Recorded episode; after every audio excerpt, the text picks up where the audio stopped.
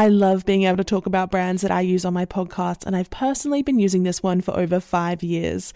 Our sponsor, Nature's Way Alive, women's multivitamin gummies are specifically formulated for women. They contain 16 vitamins and minerals, including the full B vitamin complex to help convert food into fuel, and have the added benefit of supporting healthy hair, skin, and nails. With just two delicious gummies, Nature's Way Alive women's multivitamin gummies are an easy way to feel like like your best self every day. To learn more, visit naturesway.com slash Gemma10 and use code Gemma10 at checkout for 10% off any Alive Women's multivitamins. Terms and conditions apply, valid through June 30th. There is a whole collection of black led products at Walmart that can fit into your daily routine. And in every purchase, there is power. So show black founders some love not just during Black History Month, but all year long, because every time we buy a black led brand, we make room for another. Black founders and the products they bring to the table are creating a whole new world of choice at Walmart. Go to walmart.com slash black and unlimited to discover all the amazing black owned products that you can add to your daily routine. Looking for hair removal tools that not only deliver smooth results, but also empower you with a sense of complete control? Enter Conair Girl Bomb, your secret weapons for smooth, sleek results, made just for women. From the ultimate Girl Bomb grip and professional grade blades, you don't have to compromise and settle for less. Conair Girl Bomb equips you with the precision and power previously reserved for men's grooming tools. So take your hair removal routine to the next level with Conair Girl Bomb. Available at ConairGirlBomb.com or a retailer near you. Ugh, our 20s. The drunk dialing, the forgetting to wash our face at night, and yes, neglecting our teeth. Don't do that last one. You only get one set of teeth, so you need to protect them. Pronamel Intensive Enamel Repair penetrates deep into the enamel surface and locks in vital minerals to repair acid weakened enamel. Pronamel also makes a new mouthwash, which helps to repair acid weakened enamel beyond brushing alone. Pronamel is the number one dentist recommended brand for acid erosion, so buy Pronamel Repair anywhere you buy your toothpaste or mouthwash. Visit pronamel.com today.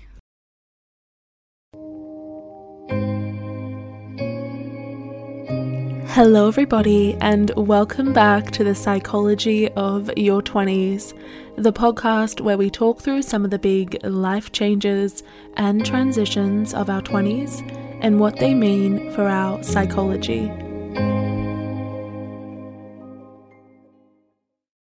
Hello, everybody. Welcome back to the show. Welcome back to the podcast. New listeners, old listeners, wherever you are in the world, thank you for joining us for another episode. This week, we're talking about open relationships, a very hot topic at the moment amongst 20 something year olds and others alike. And it has been frequently requested that we investigate the psychology behind this non monogamous arrangement. So that's what we're going to do today from the very basics of what they actually entail, the boundaries, the dynamics, and why they are seemingly becoming increasingly popular amongst this generation.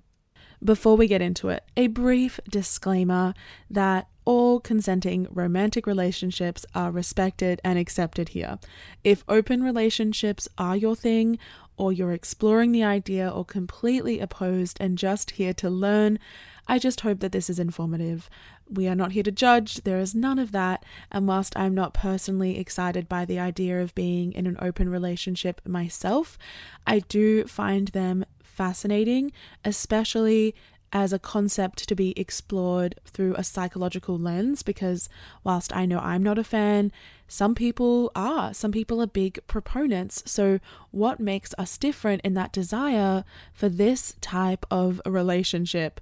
I think psychology has a lot to do with it, and no romantic relationship is a one size fits all kind of deal. Open relationships are just part of this broader ecosystem of what's possible and what works for you. So, open relationships, polyamory, ethical non monogamy, they all seem to be a trend, and I've personally noticed them becoming a lot more common amongst people in their 20s, especially amongst people that I know personally and couples that I know, and also a lot of people that I encounter on dating apps or in my real life who talk about their desire for ethical non monogamy or who are in an open relationship looking for a third, I guess, or someone else to join. Maybe that is a similar experience for you. And I think it's because of a broader societal shift away from conventional ideas of marriage and monogamy and tradition towards greater sexual liberation and experiences. Although they have become more popular in recent decades, this idea of an open relationship isn't a new one. It's existed since ancient societies in Greece and Rome, China, Mongolia, Japan, but the term that we use now, open relationship, it was only first coined and popularized in the 1970s. Since then, some studies have suggested that up to 6% of relationships and partnerships could be deemed as non monogamous or open, which is not the same as cheating or infidelity, but a consensual willingness to explore romantic and sexual connections beyond the core partnership. It's this idea of being in a long term relationship, marriage, or otherwise, but still being able to date other people and, of course, sleep with other people beyond the bounds of each other. I think that they are typically less focused on emotional connections and more on sexual ones, which either partner or both feels that they need. And for some, they, they really work. They keep the relationship, the bond, and the trust between two people exceptionally strong. And in a generation where up to 30% of people in married partnerships admit to infidelity, maybe consensual non monogamy is the secret to making long term relationships more sustainable by letting people in. It might be an alien idea for some, but we are going to explore it today. So, what is the deal with open relationships? And more importantly, what is the psychology behind the desire to pursue one and the attraction of this relationship model, particularly in our 20s?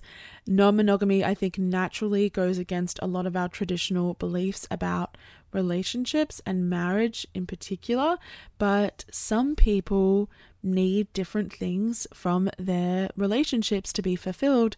And I do think open relationships are quite misunderstood. So, we are going to explore exactly what draws people into open relationships from personality to attributes like sociosexuality, why the choice seems right for some people, what is required to make them work, and the interactions between jealousy and attachment style, but also what it means to be the other person, the casual partner, the outsider of one or more members of the primary relationship. So I am so excited and ready to get into it. Without further ado, let's break down the psychology of open relationships in our 20s.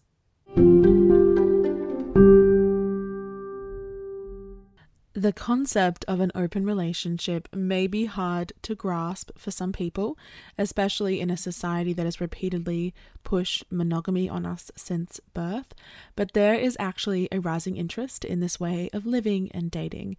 Now, more than ever, I think in modern society, a lot of couples are exploring alternatives, having conversations about it, and even committing to an open relationship or polyamory or some form of non monogamy.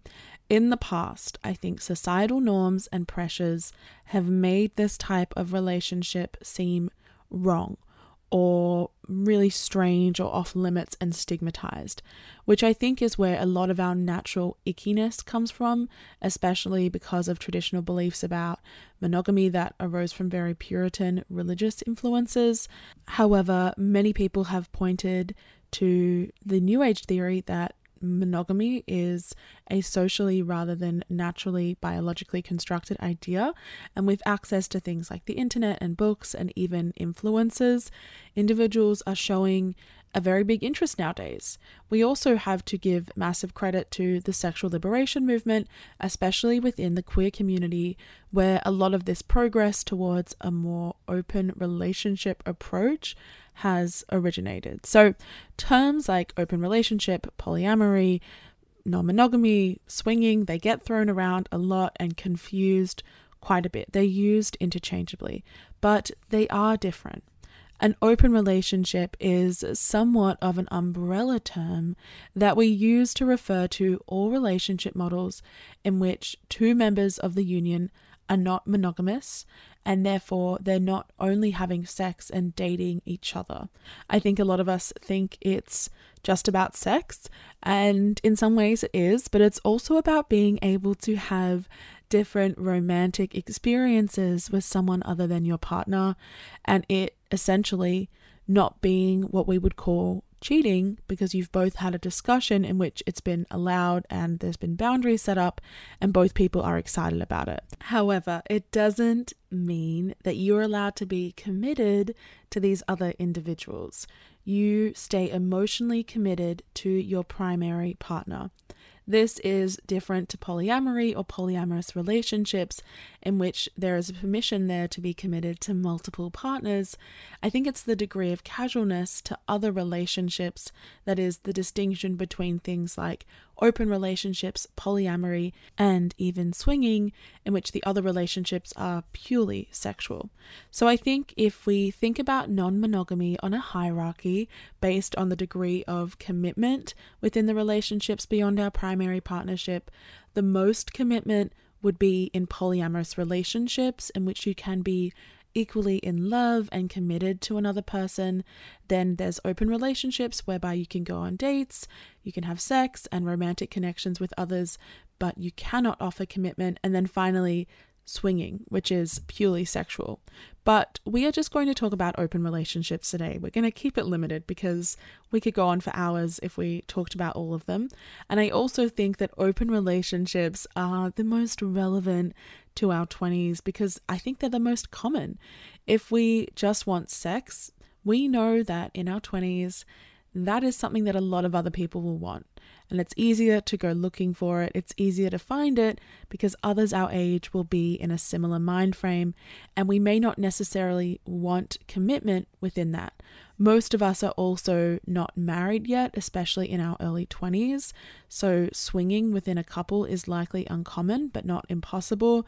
And we're also not necessarily looking for polyamory. I feel like most of us in our 20s are still struggling to even maintain one romantic relationships and we're still developing our emotional maturity. So, managing the complexity of multiple partners is also going to be a lot less frequent during this decade.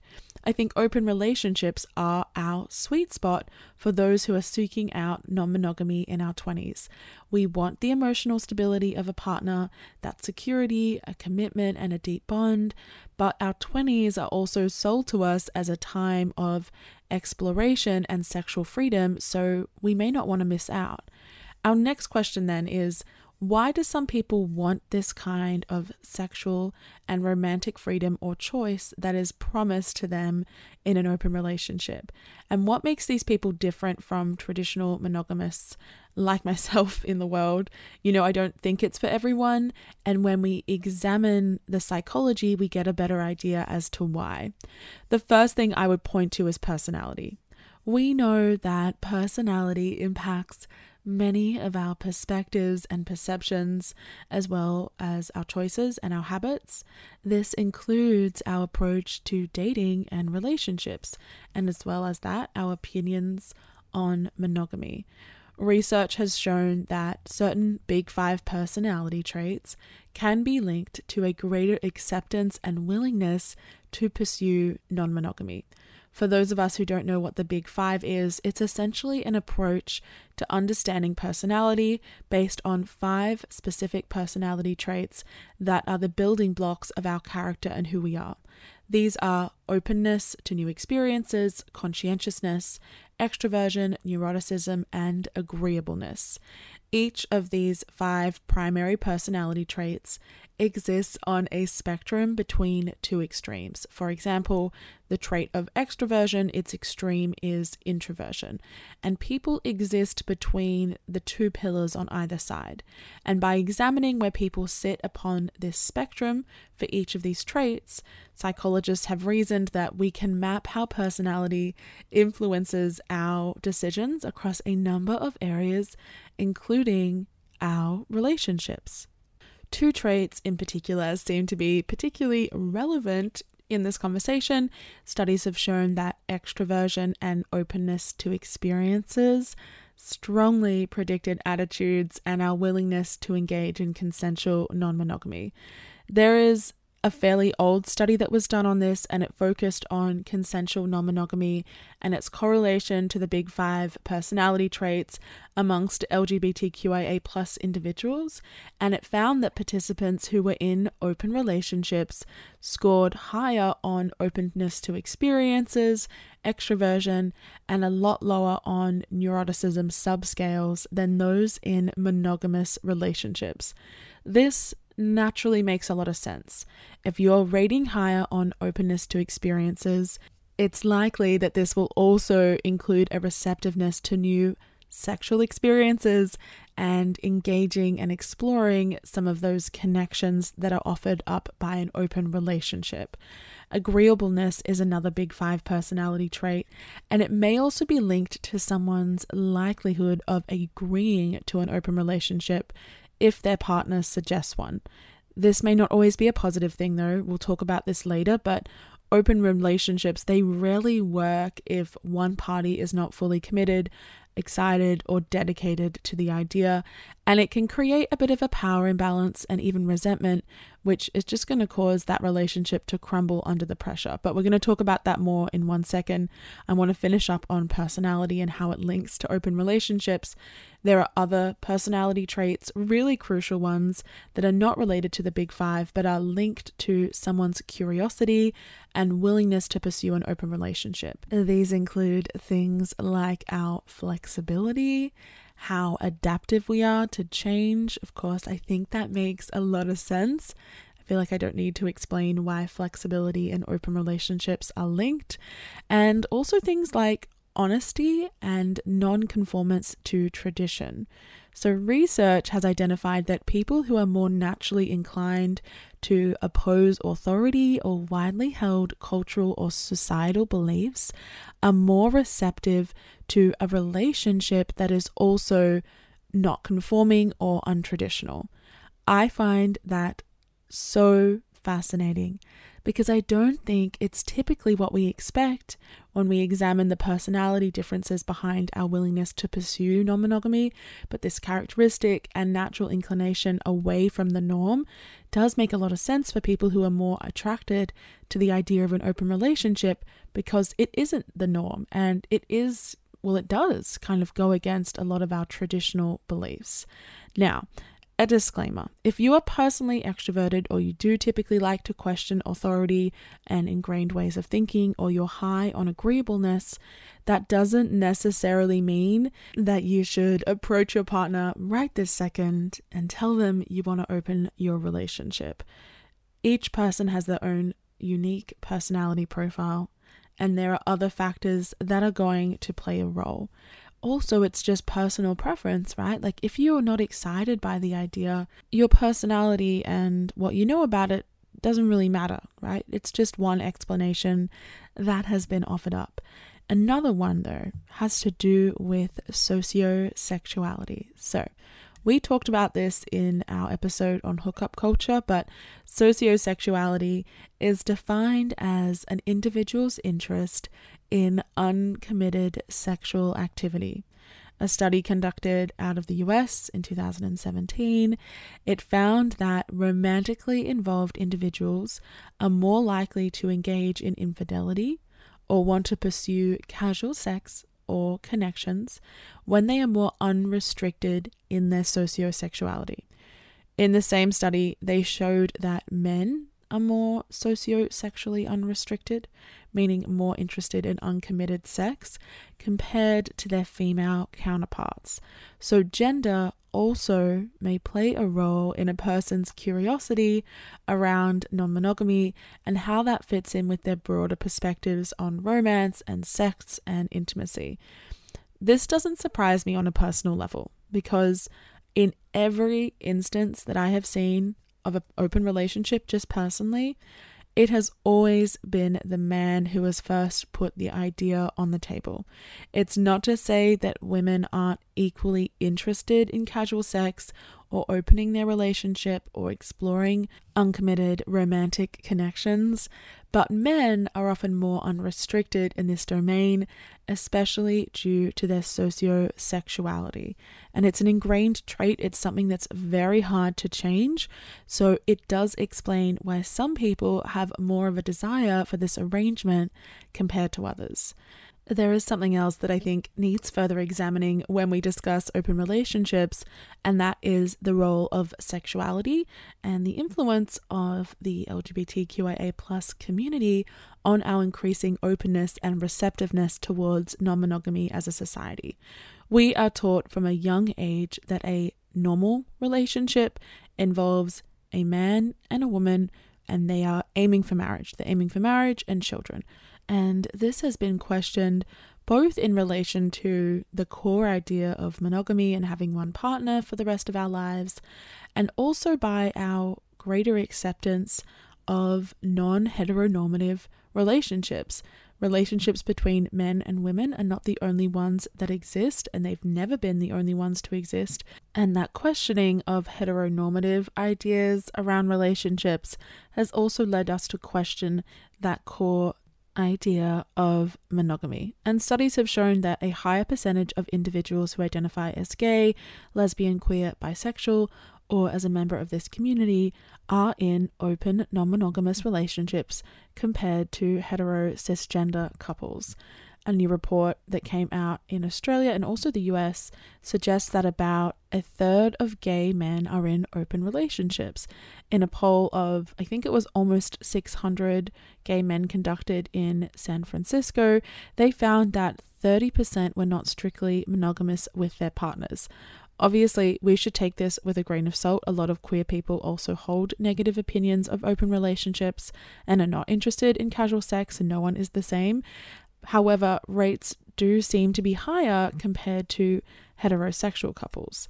And according to this incredible book, The Ethical Slut, which I would really recommend if you are curious about ethical non monogamy, the authors suggest that the reason we may see greater rates of this relationship model amongst queer couples is because they are more comfortable and interested in exploring their sexuality because this is what they've been doing from a young age you know, they grew up, they were raised in a society that had often confined their sexual expression. So, according to this amazing advocate, Matt Hodson, most gay people will have grown up encountering attitudes that told them they were not normal, they were not accepted, and so as they've gotten older, they seek more exploration. They actually want to push back against those ideas, and it means that they seek sexual satisfaction and relationship arrangements that are outside of the norm. That is just one um, kind of perspective that I thought was really important to share. Like I said before, a lot of our progress towards being more accepting of non monogamy and different models of relationships did arise from the queer community and what they've done and their thoughts on the matter. So it's super, super interesting to see how sexuality, but also culture and society kind of interact and intersect when we talk about non monogamy. There's also been some preliminary research into the impact of asexuality, which is an individual who lacks sexual attraction to others but still desires a relationship, on a couple's willingness to enter an open relationship. It's known as asexual polyamory. Okay, I'm quite naive when it comes to this, so I did try and do a bit of a deep dive to get it right. But if this does apply to you, definitely consult some outside sources. However, one study from the Journal of Sexual Positivity suggested that some asexual people have observed that polyamory, open relationships, they seem to be more popular as a relationship style amongst asexual people than they are in the mainstream, perhaps because of a recognition that sex is something that most people need or want, and if their partner does not have the same desires and needs, if they don't really feel sexual attraction to others, maybe it's an effective compromise to seek an open relationship so that the other person can have their sexual needs fulfilled elsewhere. I think it all comes down to personal preference and what works best for each couple.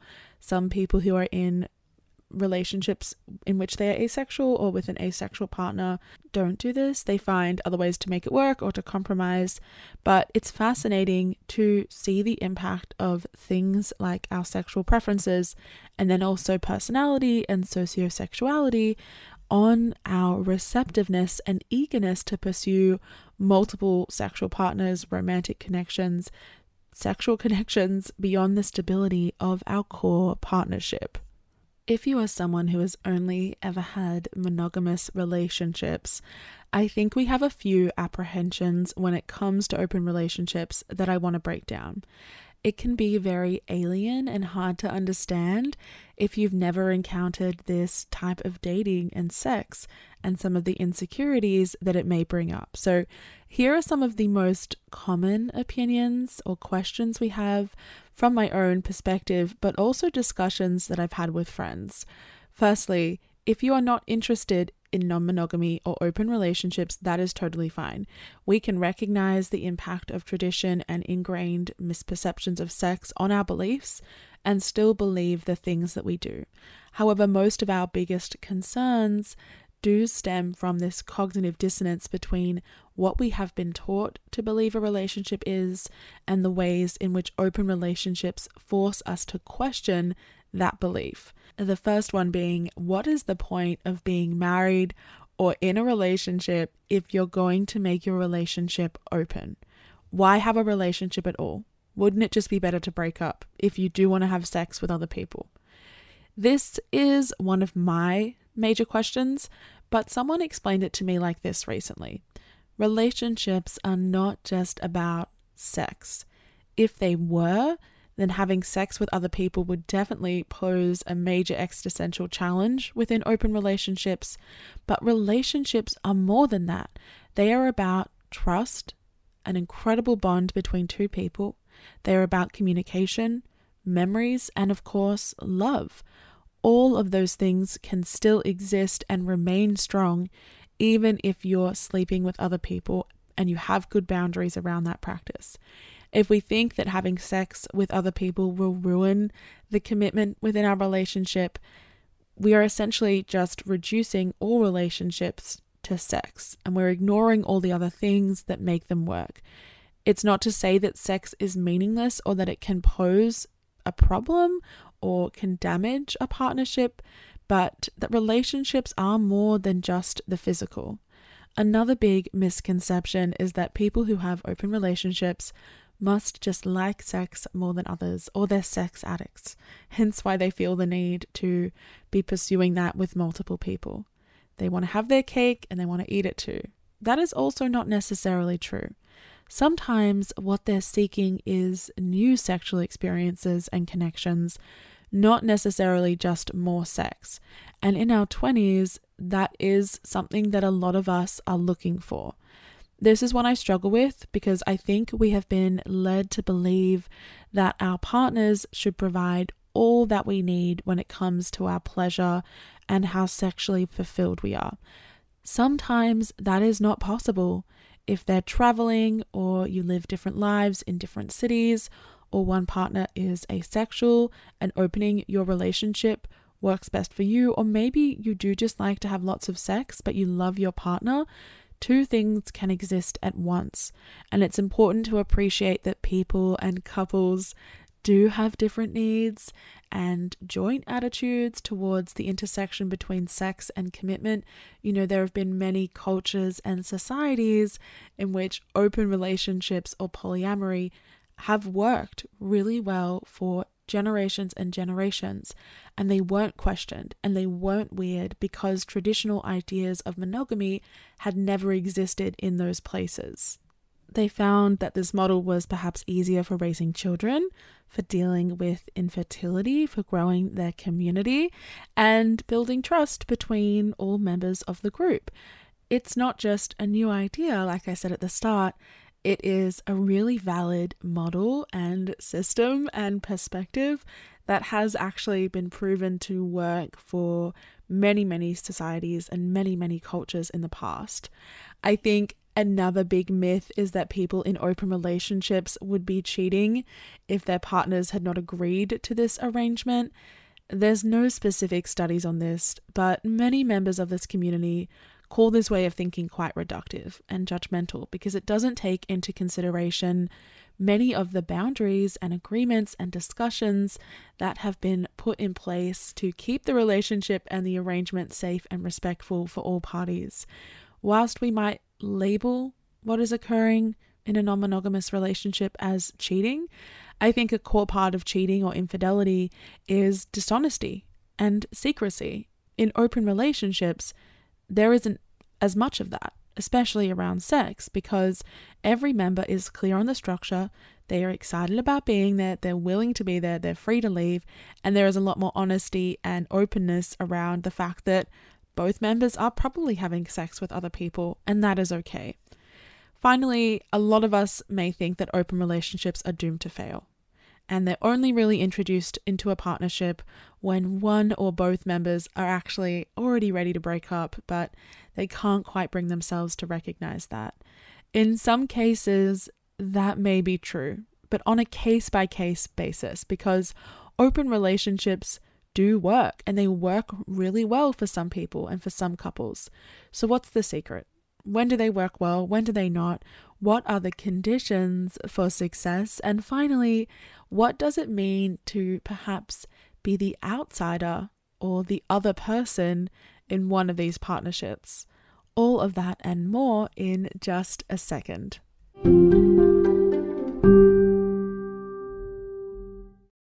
If you are thinking about opening your relationship or just curious about how they can be successful, there are a few things that we need to know about ourselves and our partner before jumping straight in. Open relationships, they do work, but they are also incredibly fluid. They can stop and start, and each are very unique. However, when I was looking into this idea, there was a lot of anecdotal and evidence based insights that suggested some conditions have to be met if this arrangement and this dynamic is going to be healthy. Firstly, both parties need to be on the same page. If one person is not into it, there's no point in even trying because you need to have strong foundations and you need to both be in agreement. That's what makes it consensual. I think strong foundations are essential in any relationship, but especially a situation where things can get murky quite quickly and you are letting other people into your relationship, especially when it's sexual as well. You know, if you're dragging someone into this situation, if they're hesitant, if you need to pressure them, not only is that incredibly unfair, but it's probably going to do a lot of damage, not just to your relationship, but also to that person's self esteem and their long term attachment style.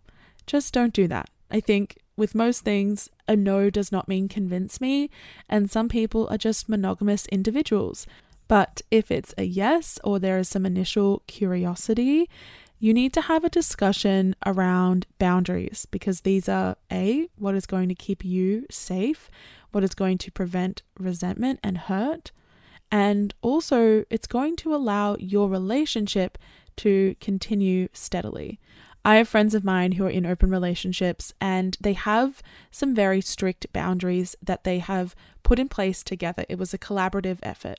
Some of the rules they have include not seeing someone else more than twice a month, not dating friends or friending anybody they sleep with on social media, never inviting someone back to the place they share, which for me seems like a no brainer, and things like always using protection, and also these varying levels of not so much secrecy, but or not honesty either, but the varying levels that they're willing to share about the other people they're sleeping with or dating. I think the more specific, the better, but one of those boundaries is particularly important, and that's around being safe and using protection. You know, if it's not physically safe, it's not mentally safe, and STDs are not something to muck around with.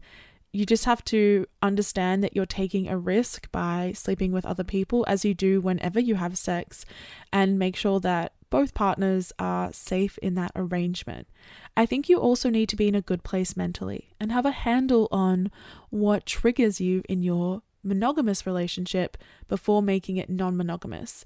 Those things, it's not going to change, right? If it's something that upsets you when it's just you two, especially around jealousy or resentment or rejection, it's still going to trigger you when your relationship is open. Things like jealousy, attachment styles, childhood wounds, abandonment issues, they are all included in this realization and this discussion most people's biggest oppositions to open relationships is that they create jealousy that doesn't need to be there. We may be constantly worried that our partner will find someone else, they're going to fall madly in love with them and leave us.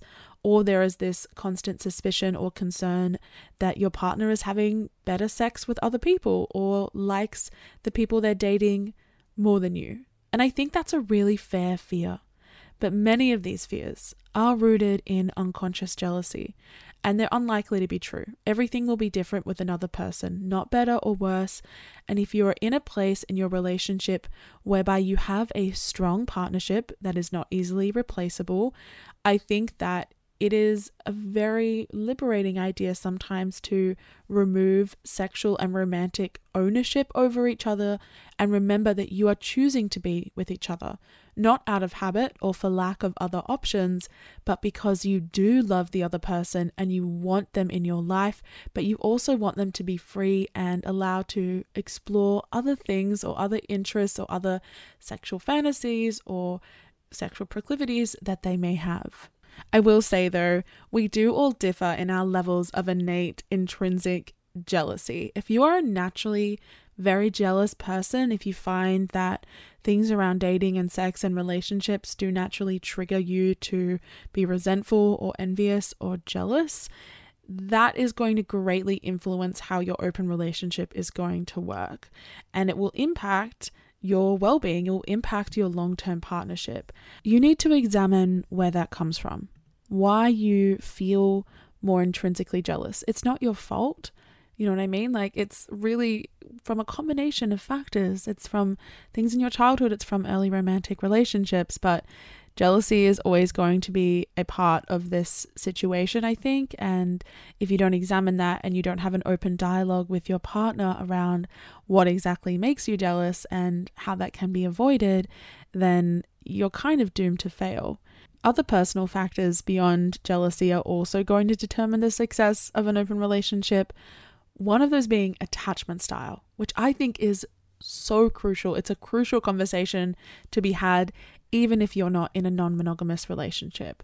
But if you are anxiously attached, this arrangement might not work for you because the idea of your partner going out, sleeping with other people, sharing stories with them, going on dates, laughing at their jokes, it may be incredibly triggering of your childhood attachment wounds, especially wounds surrounding abandonment and rejection. If you haven't worked through that, you're going to find it incredibly difficult to understand that your partner will be doing those things and that you have allowed them to do that, but also that you're allowed to do that as well. Equally, if you have an avoidant attachment style, this relationship model may actually work really well for you on paper, but it may also cause you difficulties because you are already naturally opposed or hesitant around emotional intimacy and commitment. So, if you then open your relationship, it might mean that you're actually putting a buffer to prevent you and your partner from ever actually reaching that level of emotional closeness because you are scared. Be aware of your attachment style and what leaves you feeling insecure or in a bad headspace, particularly around sex and intimacy and dating, before deciding to jump right in. There are a few other factors like communication, trust, and of course, honesty, which are fundamental. But I want to zoom out for a second and talk about what it's like to be the third party or the other person in this situation. All right, story time, vulnerable moment. I know I said I wasn't a fan of open relationships in my personal life, but I've actually been involved, I've dated, I've been intimate with a couple of people who have been in open relationships. For a while before I realized that dating these people was a sign of my own emotional unavailability, these men were like kryptonite to me, the ultimate no strings attached arrangement, because I knew that they would never want anything more. I think I even had like a prompt about ethical non monogamy on my Hinge profile. And the truth is, I would not do it again because I'm not too interested in casual relationships anymore.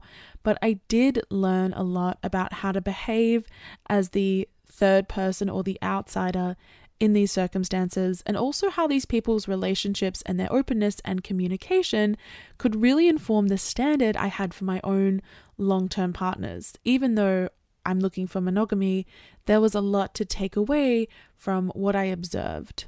There was this one guy in particular who I saw for almost, I think, like 10 months when I first moved to Sydney, who was a lovely person. He lived with his girlfriend, he was super interesting, but I think I started seeing him right after I'd had my heart broken, and I was really looking to him for a small dose of intimacy to almost wean me off of my last relationship without the commitment.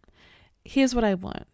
If you want to sleep with someone who is in an open relationship, you need to be really clear with yourself about a couple of things. Firstly, you have to be absolutely honest and clear with yourself that this person is not going to leave their partner for you. That is not going to happen. And if you pursue this connection thinking that you can somehow change that, or you do not respect their boundaries, you will only be disappointed. It's not fair to anyone, and you have to remember they have boundaries as well, so respect them. And you are just going to get hurt. You might really like this person, you might get all the warm and fuzzies, but you have to remember that they are not going to leave their partner for you. At the end of the day, that's never going to happen. So, are you prepared for that reality? Are you willing to accept that reality? Or should you maybe start looking elsewhere? Secondly, I would say do not have sex with someone in an open relationship unless you are on the same page about your own ideas of monogamy. You know that right now you are not looking for a partnership or polyamory. If you are going into these situations, like I said, thinking that you want commitment or knowing that you are someone who is monogamous and you don't like the idea that this person might be sleeping with someone else, i.e., their partner, that's just going to be really triggering and upsetting for you. I would also say make sure you're aware of their boundaries and the boundaries that they've set in their relationship. For example, one of the ones I mentioned earlier is um, that they can't see you more than once a month. That is super fair. So it's not great to be hitting them up every week, being like, What are you up to? Because a, you're going to be disappointed, but B, it's not showing respect for their boundaries. Sometimes you just don't know what they are, but it is really worth asking and knowing that you're on the same page so that you don't cause drama, first of all, but also you're not hurt and you're not left feeling disrespected. And finally, I would say be really clear with yourself when it's time to walk away. If you start getting feelings for this person, it's time to walk away. It's like I said, it's never going to work.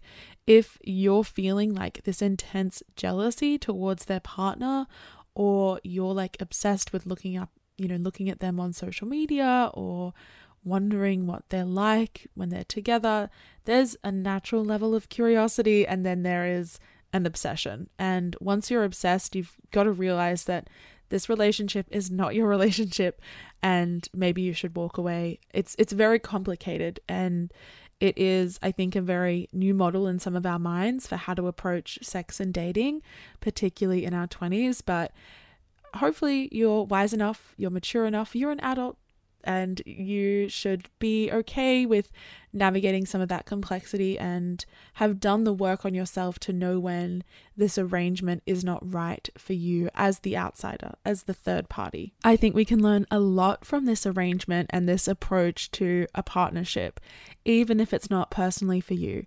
The conversations around boundaries that these couples have are often exceptional, and many couples who approach dating and companionship in an open manner, have discussions about things like sex and issues and boundaries that most couples would not because it needs to be on the table. They talk more about what trust means to them, what they need. They talk about the interaction between sex and their lives and what that means for their relationship. I think also some of the psychology behind it is really informative for us, for people who may be more monogamous. For example, understanding what personality traits kind of make us more receptive to this idea, discussions around sociosexuality. I think it's really important to examine our own approaches to uncommitted dating and uncommitted casual sex. If you are someone who is looking for a partnership, if the idea of an open relationship makes you feel uncomfortable or icky, or you're like, I would never do that, maybe examine how you're approaching dating now. Because if you're only having casual relationships, those are technically, you know, open relationships. They're non monogamous, just without the commitment. So it's interesting that we are naturally very opposed to opening a partnership to others, but very happy to open our situationships or our casual relationships to other people. They come with some of the same risks, but also some of the same triggers. So, examining your perspective and your opinion on open relationships also allows you to examine your opinion and perspective on monogamous dating. I think, additionally, it's really fascinating when we think about trust and acknowledge that people can have their own interests, needs, and desires and sexual desires beyond the core relationship and that that relationship can still exist. It's just part of a broader discussion that we're having as a society around whether the ideas that we've held for generations are really the correct ones to be having, whether they really do meet our needs as a society and as a generation. And a lot of people in their 20s are pushing back, and not just their 20s, of all ages. And that's just so amazing to me. Whether you like this idea or you don't like this idea, I think it is really valuable to question the norm. And in this situation, monogamy is the is the norm. But with greater rates of divorce and greater rates of cheating, maybe it's worth examining whether that is the best way to go about dating and marriage and long term partnerships and even raising children or creating families. So, this has been so fascinating to me. And I hope that if you're someone who's curious and you didn't know much about this, that you have learned something as well. Feel free to share this episode with a friend. If it was a discussion you were having recently, maybe they could learn something from it as well. And as always, please feel free, if you feel called to do so, to leave a five star review on Apple Podcasts, Spotify, wherever you are listening right now. If you have an episode suggestion, if you have feedback, if you liked this episode, please reach out to me at That Psychology Podcast on Instagram. You can see what episodes are coming up. You can vote on upcoming episodes or just be part of the community. It's always great to see more people over there. So I hope you give us a follow. If not, that's okay. But we will be back next week for another episode. So until then, stay safe and we will see you soon.